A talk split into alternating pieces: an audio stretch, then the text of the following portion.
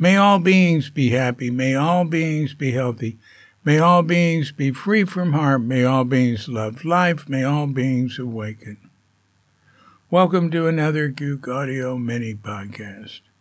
Uh, here's uh, another outtake from Zen is right now. Uh, this one is from Stanley White. Once, when there was no one available to drive Suzuki to Tassajara, he said he'd like to take a bus. Stan White and Ed Brown were waiting for Suzuki when he got off the bus in Monterey. They were in the Dodge truck. On the way back, they got a load of sand for cement. Suzuki picked up some sand and let it run through his fingers, looked over at Ed and said, Cook this up for breakfast. That got the three of them laughing.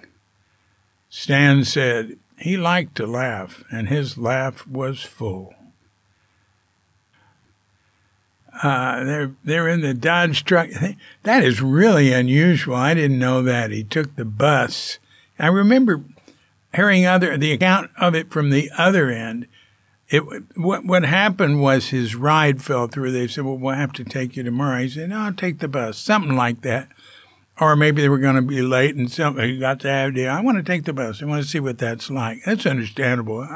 I like to ride buses when I'm in foreign countries to see what that's like. Uh, India, oh boy, that was great. uh, different ones. I remember in Taiwan once riding on a bus, and it, you know, it was a nice bus. It wasn't like being in India. But there was a woman who kept falling asleep and her head would bang against the window and then she'd hit the window, like looking angry at it. Well, anyway, that's not relevant to anything, is it? So, uh, so I, I think they tried to stop him. Oh no, don't take the bus. And there was nobody to go with him. I mean, somebody could have if it was the end of the world, but he, he didn't want anybody. He just wanted to take the bus. So Stan and Ed were in town. Probably Stan was driving the truck in to do shopping and to get sand on the way back. And Ed came along to buy some food for the kitchen or to have a dental appointment or something like that.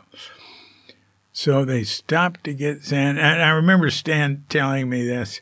Sand had been filled and the truck back was still down, and Suzuki stuck his hand in and said, Here, cook this up, Ed. uh, Um, anyway, that's uh, um, just an example of, you know, he was sort of easygoing a lot of the time. Uh, but there's always the other side. He wasn't always easygoing. Dick Baker described him as like a rose bush, you know, beautiful red flowers, and then you get close, there's thorns. But that you know the dichotomy there. Uh, this is a different dichotomy, humorous and serious. And he'd say, you know, don't be so serious. You know, he said to Peter Schneider during his Yosan ceremony, why are you, no, Peter asked him some question very seriously.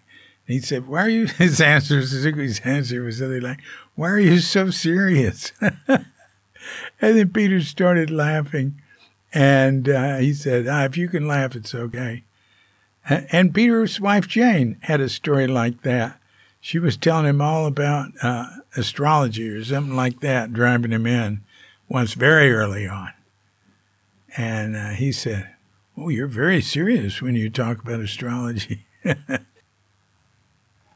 this has been a Cuke audio mini podcast. I'm DC Poobah of Cuke Audio and Cuke Archives, coming to you from sleepy Sanur with Dogget Bandita, Feline Cuchita, and dear lovely Katrinka. And we're wishing you and yours and all of us a grand awakening.